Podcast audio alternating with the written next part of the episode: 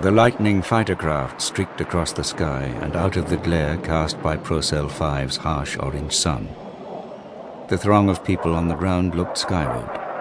They screamed as the jet entered a steep dive, heading directly for the crowds lining the wide streets of the planet's capital. The screams turned to cheers as, at the last minute, the lightning pulled out of its dive and ascended again in a series of rolls. From a balcony high above the victory celebrations, Regan Antigone leant on his cane and smiled. It had been a long time since he'd heard the sound of a lightning's engine, and, although he wasn't quite as grateful to hear it as on the previous occasion, he knew the vital role that the flyboys had played in the liberation some 25 years ago. Behind the first lightning came several other Imperial Navy craft simulating strafing runs or ground attacks. Each one was greeted by an enthusiastic roar from the celebrants of Amadis. When the Navy had finished their showboating, it was the turn of the Procel 14th Mechanized. Thousands of tons of hardware rolled down the streets of the city two abreast.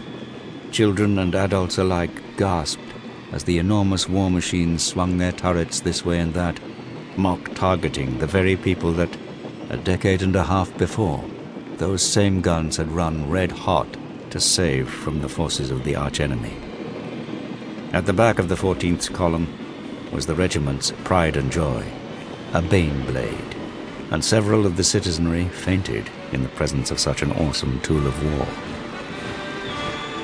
After the tanks came the human liberators of Procel 5. At the sight of the olive-clad soldiers, Regan abandoned his cane and, through supreme effort, stood unaided for the first time in a quarter of a century.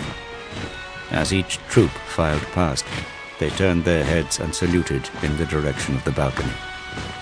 They were not saluting the planetary governor, the visiting administratum dignitaries, or even the Imperial Guard top brass. These salutes were reserved for Regan Antigone, sole survivor of the first Procel irregulars, savior of Amadis, and hero of the Imperium.